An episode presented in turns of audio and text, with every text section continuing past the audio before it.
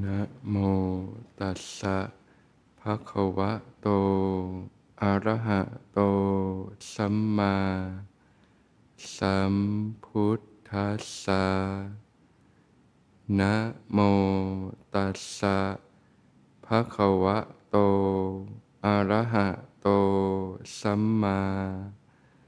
สัมพุทธัสสะนะโมตัสสะภะคะวะโตอะระหะโตสัมมาสัมพุทธัสสะ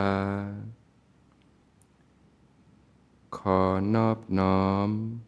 แด่พระรัตนตรัยขอความผาสุก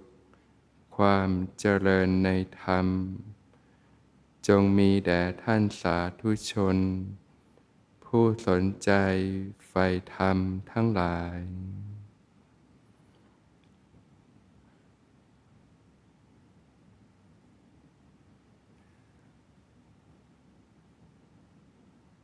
ในการดำเนินชีวิตที่ประเสริฐนะหนทางที่จะเป็นไปเพื่อประโยชน์เกื้อกูลเพื่อความสุขตลอดกาลนานได้นะพระผู้มีพระภาคเจ้าก็ทรงแสดงหนทางอันประเสริฐไว้ให้นะก็คือมัชฌิมาปฏิปทานะหนทางสายกลางนะอันประกอบด้วยอริยมรรคมีองค์แปดนะก็เริ่มต้นด้วยสัมมาทิฏฐินะมีความเห็นที่ถูกต้องนะสัมมาทิฏฐินี่เป็นเรื่องของปัญญาละนะอยู่ๆเราจะเกิดปัญญาเกิดความเห็นความเข้าใจที่ถูกต้องนั้นนะก็มาจากการที่เราได้มีโอกาสฟังธรรมนะพบพระพุทธศาสนานะแล้วเกิดศรัทธานะความเลื่อมใสศรัทธาในการตรัสรู้ของพระสัมมาสัมพุทธเจ้านะมีศรัทธาในพระรัตนตรัยนะจึงน้อมนำคำสั่งสอนเข้ามาสู่ใจนะเกิดโยนิโสมนสิการการพิจารณาโดยแยบคายขึ้นมานะก็จะเป็นเหตุปัจจัยทำให้เกิดปัญญานะเกิดความเห็นความเข้าใจที่ถูกต้องขึ้นมาเป็นจุดเริ่มต้นของการเริ่มเข้าสู่วิถีที่ถูกต้องนะเริ่มปลูกนะสัมมาทิฏฐิขึ้นมาภายในจิตใจเริ่มรู้ว่าอะไรเป็นอะไรรู้ว่าอะไรคือควรละอะไรคือควรสิ่งที่ควรทำนะเข้าใจสัจธรรมความจริงของธรรมชาตินะอะไรคือทุกข์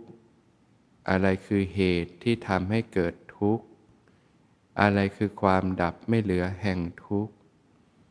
อะไรคือหนทางดำเนินไปสู่ความดับไม่เหลือแห่งทุกข์นะเมื่อเริ่มมีสัมมาทิฏฐิขึ้นมาภายในจิตใจนะเริ่มละมิจฉาทิฏฐิความเห็นผิดต่างๆออกไปจากใจนะผลจากการใช้ชีวิตเนี่ยมันก็ทำให้เกิดกิเลสเครื่องเศร้าหมองต่างๆเกิดทิฏฐิเกิดความเห็นที่ผิดต่างๆขึ้นมานะความเห็นผิดที่หนักๆนี่ก็จะเป็นความเห็นที่ชักนำให้ตกต่ำจมสู่อบายภูมิได้เลยนะก็ค่อยๆถูกชำระออกจากการเกิดความเข้าใจที่ถูกต้องนะเริ่มมีแสงสว่างขึ้นมาภายในจิตใจนะเมื่อเกิดสัมมาทิฏฐิความเห็นที่ถูกต้องนะก็จะทำให้เกิดสัมมาสังกัปปะ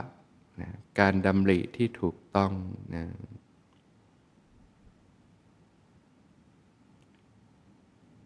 ที่เรียกว่า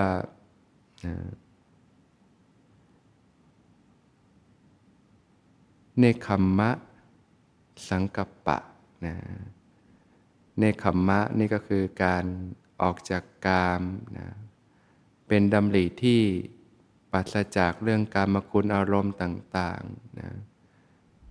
เป็นดำริที่ปลอดโปร่งโล่งใจปราศจากราคะ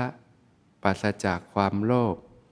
ปราศจากการติดข้องต่อสิ่งทั้งหลายทั้งปวงนะนะเป็นดำริที่ออกจากสิ่งทั้งหลายทั้งปวงไม่ติดข้องเป็นอิสระอยู่นั่นเองนะใหม่ๆก็อาจจะเกิดเป็นเจตจำนงขึ้นมาที่เราจะฝึกฝนขัดเกลาตนเองนะเกิดเนคขมมะสังกัปปะหรือเนคขมมะวิตกขึ้นมาเนี่ยตึกที่จะออกจากกามนะตึกที่จะละเรื่องของความโลภต่างๆตึกที่จะบำเพ็ญกุศลธรรมต่างๆนะคุณงามความดีทั้งหลายทั้งปวงนั่นเองนะเรียกว่าคิดดีนั่นแหละนะเกิดดำริที่ดีขึ้นมาในจิตใจนะเกิดนะ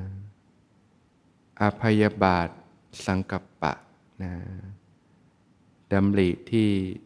นะปราศจากพยาบาทความมุ่งร้ายความติดข้องความเป็นปฏิปักษ์ต่อสิ่งต่างๆนะความขัดเคืองใจนะความกระทบกระทั่งต่อสิ่งต่าง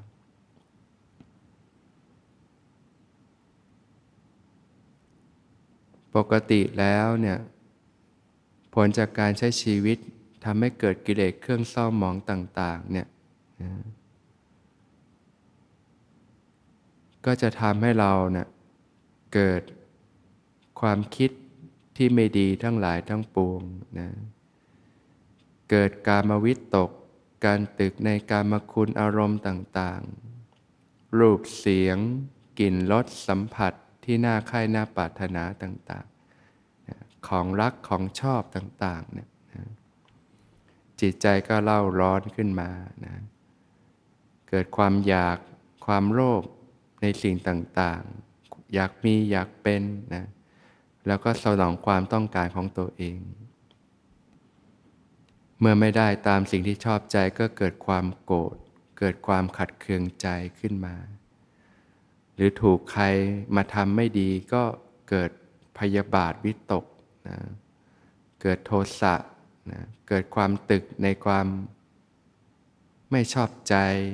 นะในความอึดอัดขัดเคืองใจนะเกิดปฏิฆะต่างๆขึ้นมานะนะหรือบางทีก็เกิดวิหิงสาวิตกนะตึกที่จะไปเบียดเบียนคนอื่นบ้างนะไปทำร้ายคนอื่นเขาบ้างนะรวมความแล้วก็คือเกิดความคิดที่ไม่ดีที่เป็นอกุศลต่างๆใจเราก็ไม่สบายหรอกพอความคิดไม่ดีเกิดขึ้นนะแล้วก็หลงให้เราลงมือกระทำในสิ่งที่เกิดโทษภัยทั้งต่อตนเองและผู้อื่นนะเกิดคำพูดที่ไม่ดีเกิดการกระทำที่ไม่ดีต่างๆตามมาทำให้ตนเองและผู้อื่นเดือดร้อนปกตินะส่วนใหญ่ก็จะเป็นจิตอกุศลแบบนี้แหละกามวิตกบ้างนะพอเรามาฝึกหัดปฏิบัติธรรมเนี่ยนะรักษาศีลแปดเนี่ยนะแต่ว่ามันก็ยังเกิดคอยเกิดกามวิตกขึ้นมาในจิตใจอยู่นะพอเราไปตึกเรื่องรูปสวยๆสัญญาเก่าๆของรักของชอบนะจิตใจเกิดความเล่าร้อนขึ้นมานะเกิดการบาราคะความกำหนัดต่างๆขึ้นมาไม่สามารถไปสนองความต้องการได้เหมือนฆราวาสก็เผาเราละเผาจิตเผาใจละเราจะได้เรียนรู้รสชาติของพิษภัยของกามคุณอารมณ์นั่นเองนะนะก็จะได้เรียนรู้ว่าสิ่งเหล่านี้ผลจากการใช้ชีวิตกับโลกเนี่ยมันทิ้งพิษภัยไว้กับตัวเราขนาดไหนนะจะได้เห็นโทษภัยของสิ่งทั้งหลายเราปวงเหล่านี้ ว่าทำไมบาปและอกุศลธรรมมันจึงให้ผลเป็นความทุกข์นะยิ่งช่วงเก็บตัวปฏิบัติช่วงแรกเนี่ยมันจะชัดเลยนะเพราะว่าจิตใจเรายังผ่านการขัดเกลาอยู่นะยังหยาบอยู่นะยังชุ่มไปด้วยกิเลสอยู่เนี่ยก่อนที่มันจะออกมาเป็นกิเลสหยาบๆภายนอกเนี่ยมันจะผุดขึ้นมาในใจก่อนเกิดกามวิตกก่อนนะตึกในรูปสวยๆคนที่เรารักคนที่เราชอบต่างๆถ้าเราปล่อยให้กามวิตกเนี่ยมันคิดไปเรื่อยมันมากไปเรื่อยไม่หักห้ามใจตัวเองเนี่ยมันก็จะทำให้เกิดการมาราคะขึ้นมาทีนี้มันก็บีบเค้นแล้วนะให้เราต้องผิดศีลผิดธรรมบ้างหรือต้องเล่าร้อนทุกทรมานหนักหนักมากก็ไม่สามารถประพฤติพรหมจรรย์ต่อไปได้ทีเดียว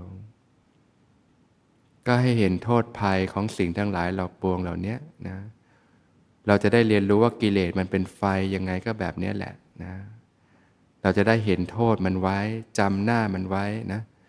จะได้ชำระสะสางได้ถูกตัวนั่นเองนะว่าต้นตอแห่งความทุกข์ทั้งหลายทั้งปวงมันก็คือกิเลสเครื่องเศร้าหมองในจิตใจเรานี่เองนะ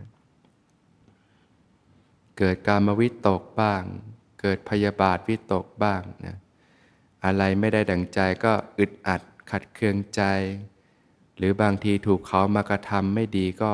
เกิดความพยาบาทมุ่งร้ายอาฆาตต่างๆตามมานะใจเราก็ถูกเผาแล้วนะพอเราคิดไม่ดีกับคนอื่นเนี่ยไฟก็เผาตัวเราเนี่ยจิตคนที่เล่าร้อนก็ตัวเราเองเนี่ยแหละยิ่งถ้าไม่สามารถหักห้ามใจตัวเองได้ล้นออกมาทางวาจา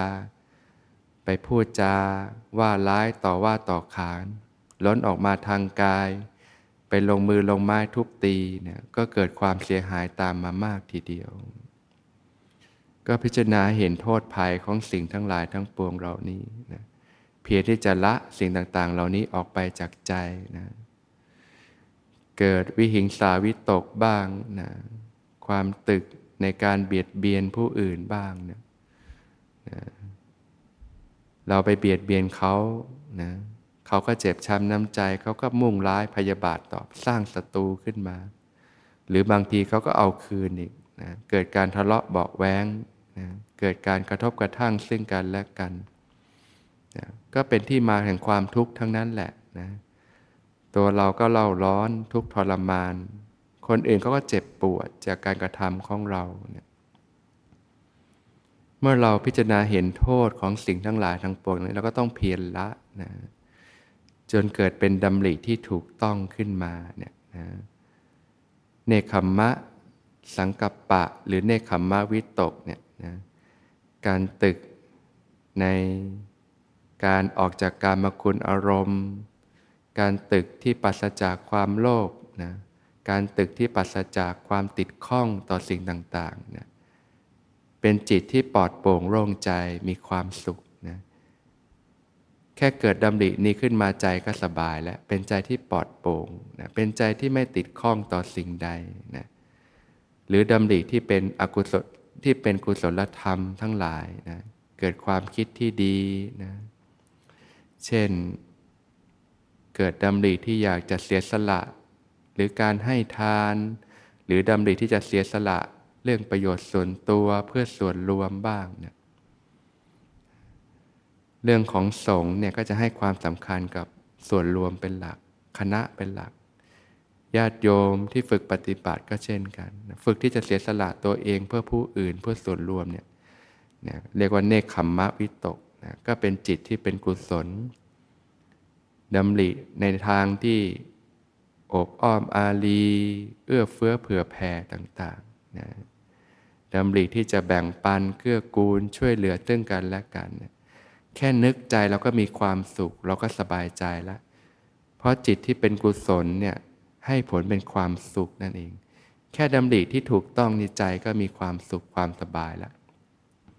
ซึ่งตรงกันข้ามกับดำริที่ไม่ถูกต้องแค่คิดผิดในใจก็เล่าร้อนแล้วนะเราก็ให้พิจารณาเห็นโทษเห็นคุณประโยชน์แบบเนี้ยนะใจมันก็จะน้อมไปในการฝึกฝนขัดเกลาตัวเองนะเกิดนะอภัยบาทสังกัปปะนะดำริ ในความที่ปราศจากพยาบาทปราศจากความมุ่งร้ายต่างๆเกิดอวิหิงสาสังกัปปะเนี่ยดำริในการปราศจากการเบียดเบียนนะในการดำริที่ปราศจากความพยาบาทนั้นเนี่ยนะก็เกิดจิตที่เป็นกุศลที่เรียกว่าเมตตาเกิดความรักความปรารถนาดีต่อสรรพสัตว์ทั้งหลายเนี่ยนะในดำริที่ปราศจากการเบียดเบียนก็ทำให้เกิดจิตที่เป็นกุศลที่เรียกว่ากรุณานะเกิดความพอเห็นคนอื่นเขาทุกข์ก็ปรารถนาที่จะช่วยเหลือให้ได้พ้นจากทุกข์นั่นเองนะอันนี้ก็เป็นดำริที่เป็นกุศลต่างๆละจิตที่เป็นอกุศลใหม่ๆเราอาจจะเกิดเจตจำนงขึ้นมารักษาและนำไปสู่การประพฤติปฏิบัติแต่มันอาจจะเกิดชั่วครั้งชั่วคราวเดี๋ยวอกุศลธรรมมันก็แทรกอีกแล้วนะเดี๋ยวกามวิตกก็แทรกอีกแล้วนะเดี๋ยวพยาบาทวิตกก็แทรกอีกแล้วเดี๋ยววิหิงสาวิตกก็แทรกอีกแล้วก็ต้องเพียรฝึกฝนขัดเกลาตนเองอยู่เสมอเนี่ยอบรมตนเองด้วยไตรสิกขานะด้วยศีลด้วยสมาธิด้วยปัญญาดำเนินตามมรรควิธีอันประเสริฐเนี่ยเรื่อยไปนะหลักๆที่ต้องใช้ตลอดก็คือสัมมาทิฏฐินะความเข้าใจที่ถูกต้องนะสัมมาวายามะความเพียรที่ถูกต้องเนี่ยเพียรละอกุศลเพียรเจริญกุศลสัมมาสติการระลึกรู้ที่ถูกต้องเนี่ยจะเป็นองค์ธรรมที่ใช้อยู่ตลอดเนืองๆเลยก็ต้องเดินตามมรรคนะประพฤติบำเพ็ญไตรสิกขาเนี่ยฝึกหัดกล่อมเกลาจิตใจยกระดับจิตใจขึ้นไปเรื่อยๆก็จะส่งผลให้สัมมาทิฏฐิมีกำลังขึ้นสัมมาสังกัปปะมีกำลังขึ้นนะจากเจตจำนงอย่างเดียวก็เริ่มเกิดกลายเป็นเป็นผู้มีปกติเกิดสัมมาสังกัปปะนะก็คือเกิดดำริที่เป็นเนกขัมมะวิตกนะความตึกในความที่ปราศจากกามคุณอารมณ์ความตึกที่ปราศจากความโลภนะความตึกที่เป็นบุญเป็นกุศลตึกที่จะเสียสละตึกที่จะทำเพื่อผู้อื่นเพื่อส่วนรวมตึกที่จะเอื้อเฟื้อเผื่อแผ่มีน้ำจิตน้ำใจนะแค่ตึกขึ้นนี้แล้วใจเราก็สบายแล้วมีความสุขแล้วนะมีความปลอดโปร่งโล่งใจแล้วนะเกิดความคิดความรู้สึกที่ดีขึ้นมานะนะเกิดอภัยบาทวิตกขึ้นมานะตึกที่ปราศจากความมุ่งร้ายต่างๆต่อสิ่งทั้งหลายทั้งปวงเกิดเมตตาความรักความปรารถนาดีต่อสรรพสัตว์ทั้งหลายนะเกิดอวิหิงสาวิตกนะความตึกที่ปราศจากการเบียดเบียนขึ้นมานะทำให้เกิดจิตที่เป็นกุศลเนี่ยเกิดกรุณานะเวลาเห็นคนอื่นเขาทุกข์ก็สงสารคิดช่วยเหลือเกื้อกูลเนี่ยนะเรียกว่าใจก็เป็นกุศลมากขึ้นมากขึ้นนั่นเองนะผลจากการฝึกปฏิบัติเนี่ยก็จะทำให้นะสัมมาสังกัปปะเนี่ยมีกำลังขึ้น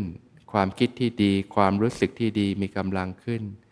ใจเราก็เย็นขึ้นมีความสุขขึ้นความเล่าร้อนจาก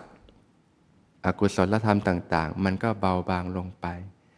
นี่อานิสงส์ที่จะได้รับจากการฝึกฝนขัดเกลาตนเองนั่นเองนะเมื่อเกิดดำริที่ถูกต้องแล้วเนี่ยก็จะนำไปสู่การกระทำที่ถูกต้องต่อไปนั่นเองนะ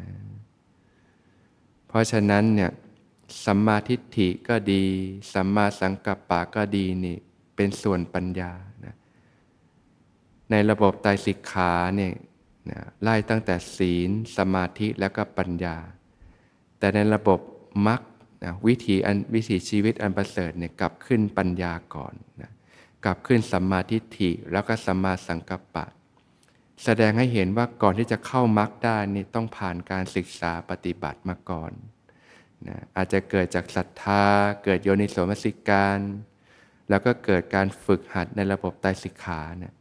จนเริ่มเข้าช่องถูกนั่นเองนะเริ่มเกิดสัมมาทิฏฐิในจิตใจเริ่มเกิดการดำริที่ถูกต้องในจิตใจนั่นเองนะ แล้วก็เริ่มดำเนินชีวิตได้ถูกต้องตรงทางขึ้นไปก็จะส่งผลให้การฝึกหัดในระบบไตรสิกขาเนี่ยก็มีกำลังนะเป็นศีลสิกขาก็เป็นอธิศีลสิกขาเป็นอธิจิตสิกขาเป็นอธิปัญญาสิกขานะการฝึกปฏิบัติก็ยกระดับพัฒนาตนเองยิ่งยิ่งขึ้นไปนั่นเองนะในวิถีของการฝึกหัดปฏิบัตินะส่วนการฝึกปฏิบัติในรูปแบบนั้นนะก็เรียกว่าประกอบด้วย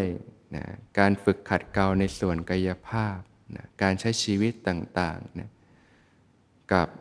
การพัฒนาสภาวธรรมภายในควบคู่กันไปการพัฒนาสภาวธรรมภายในนะนั้นเนี่ยก็อาศัยการฝึกปฏิบัติในรูปแบบเป็นหลักนั่นเองนะก็จะพาฝึกในรูปแบบทั้งการยืนการเดินนะเจริญสติสัมปชัญญะให้ต่อเนื่องกันไปเวลาฝึกในรูปแบบเนี่ยก็ให้วางความคิดลงนะในระหว่างวันเราอาจจะใช้โยนิโสมนสิการการพิจารณาข้ออักข้อธรรมใช้ความคิดในการพิจารณาต่างๆควบคู่ไปกับการเจริญสติสัมปชัญญะการศึกษาในสิกขาบทต่างๆกิจวัตรต่างๆนะส่วนการฝึกในรูปแบบนั้นให้วางความคิดลงนะจะเป็นการพิจารณาธรรมในด้านของสภาวะธรรมซึ่งปราศจากความคิดนั่นเองก็อยู่กับความรู้สึกของกายของใจที่เรียกว่าปรมัตถธรรมนั่นเองนะก็เจริญสติรู้กายรู้ใจทำความรู้สึกตัวให้ต่อเนื่องกันไปนะก็จะใช้เวลาประมาณครึ่งชั่วโมงนะจากนั้นก็เข้าสู่การนั่งภาวนานะเพื่อพัฒนาสภาวธรรมภายในก็ให้วางความคิดลงเช่นกันนะอยู่กับความรู้สึกของกายของใจให้ต่อเนื่องกันไปนะจนพัฒนาสติได้เต็มฐานเนี่ยก็จะเกิดความรู้สึกตัวทั่วพร้อมขึ้นมานะเวลานำการฝึกก็จะนำจนจบฐานกายนะคือเกิดความรู้สึกตัวทั่วพร้อมจากนั้นก็จะปล่อยให้ผู้ปฏิบัติเนี่ยได้อยู่กับสภาวะธรรมของตนเองอยู่กับกายกับใจที่เข้าถึงฝึกใหม่ๆแล้วก็จะอยู่กับฐานกายเนี่ยอยู่กับความรู้สึกตัวให้ต่อเนื่องกันไปนะแต่พอเราฝึกไปมากๆเข้าสติมีกำลังเนี่ยจิตก็เริ่มเข้าถึงระดับของสมาธินะเริ่มเกิดอาการสภาวะธรรมต่างๆเกิดปีติขึ้นมาเนี่ยก็รับรู้อาการต่างๆของปีติที่เกิดขึ้นฝึกๆไปจนเกิดความสุขเกิดความเบาสบายขึ้นมาก็รับรู้อาการที่เกิดขึ้นนะก็ชื่อว่าพิจารณาเวทนาในเวทนานะการพิจารณาระดับสภาวธรรมนี้ไม่ได้ใช้ความคิดแล้วนะเหลือแต่ความรู้สึกนะรับรู้สภาวธรรมที่ปรากฏตามความเป็นจริงนั่นเองพอเราฝึกไปมากๆเข้าเป็นประจำสม่ำเสมอเนี่ยนะสมาธิก็ยกระดับขึ้นนะจนเข้าสู่ฐานของจิตนะก็รับรู้สภาวะที่ปรากฏของจิตนะใจที่มีความผ่องใสมีความตื่นรู้อยู่ภายในใจที่มีความนิ่งมีความสงบตั้งมั่นอยู่นะก็เรียกว่าพิจารณาจิตในจิตนั่นเองนะเรียกว่าจิตตานุปัสสนาสติปัฏฐานในระดับของสภาวะธรรมนะเราก็จะพบการเปลี่ยนแปลงมากเลยนะฝึกแรกๆนี่มีแต่ความฟุ้งซ่านกระสับกระส่ายแต่พอฝึกไปมากเข้าถึงจุดหนึ่งใจก็นิ่งสงบอย่างเข้าถึงความสงบสภาวธรรมภายในที่ลึกซึ้งลงไปนะก็จะยิ่งมีความขยันในการฝึกปฏิบัติมากเลยนะพอฝึกฝนเป็นประจำสม่ำเสมอฝึกไปถึงจุดหนึ่งสติมีกำลังสมาธิก็มีกำลังเนี่ยก็จะสามารถยกจิตขึ้นสู่วิปัสสนาญาณได้การยกจิตขึ้นสู่วิปัสสนาญาณนั้นไม่ใช่ว่าเราไปตั้งใจทำหรอกมันเป็นไปโดยสภาวะธรรมเนี่ยเป็นผลจากการที่เราฝึกเพาะบ่มกำลังสติให้ต่อเนื่องกันไปฝึกพัฒนาสมาธิให้ต่อเนื่องกันไป จนถึงจุดหนึ่งสติก็มีกำลังสมาธิก็มีกำลังมีความสมดุลกันนะก็จะสามารถพลิกเป็นวิปัสสนาญาณนะธรรมทั้งหลายก็จะปรากฏตามความเป็นจริงนะรับรู้สภาวะธรรมที่ปรากฏตามความเป็นจริงนะก็รับรู้ความเกิดขึ้นตั้งอยู่ดับไปของรูปนามของขันธ์ห้ารับรู้ความเสื่อมสลายไปของสรรพสิ่งนั่นเองนะเรียกว่าเกิดวิปัสสนาญาณก็เป็นการพิจารณาธรรมในธรรมนะก็จะทำให้เกิดสิ่งที่เรียกว่าภาวนามยปัญญานะการเพาะบ่มปัญญาเพื่อประหัตประหารกิเลสนั้นนะก็จะประกอบด้วยปัญญาทางด้านกายภาพแล้วก็ปัญญาทางด้านสภาวะธรรมปัญญาทางด้านกายภาพก็เกิดจากสุตมยปัญญาเนี่ยการที่เราได้สดับตับฟังข้ออัดข้อธรรมต่างๆนะเป็นเหตุปัจจัยให้เกิดปัญญาความรู้ความเข้าใจขึ้นมานะเราก็เกิดจากจินตมยปัญญาการขบคิดพิจารณาข้ออัดข้อธรรมต่างๆที่เรียกว่าโยนิโสมนสิการนะต่อไปก็จะได้เรียนรู้ข้ออัดข้อธรรมต่างๆที่จะทำให้เป็นวัตถุดิบให้ท่านทั้งหลายได้นำมาขบคิดพิจารณาข้ออัดข้อธรรมในแง่มุมต่างๆนะเหมือนพ่อครัวที่มีวัตถุดิบต่างๆเพียบพร้อมก็มีความฉลาดในการปรุงจะทำอาหารอะไรก็ดึงวัตถุดิบต่างๆมาปรุงแต่งได้ดั่งใจนั่นเองช่วงนี้เราอาจจะมีสุตะน้อยมีวัตถุดิบน้อยแต่ต่อไปเราก็จะมีมากขึ้นนะเราก็จะรู้จักเลือกเฟ้นนำมาในการพิจารณาข้ออัดข้อธรรมในแง่มุมต่างๆทำให้เกิดปัญญาบ้างทำให้เกิดจิตที่เป็นกุศลบ้าง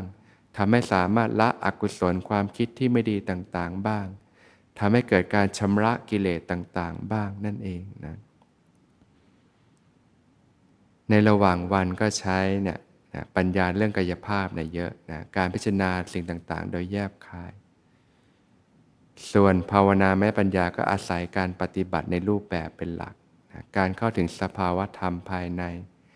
จนขึ้นสู่วิปัสสนาญาณนะก็สามารถเพาะบ่มภาวนามยปัญญานะปัญญาระดับที่วิปัสสนานี่เป็นปัญญาระดับที่จะสามารถชำระล้างนะกิเลสเครื่องเศร้าหมองระดับกิเลสที่นอนเนื่องในขันธสันดานได้นั่นเองนะถือว่าเป็นบุญกุศลระดับสูงนะบุญที่เกิดจากวิปัสสนาญาณนะ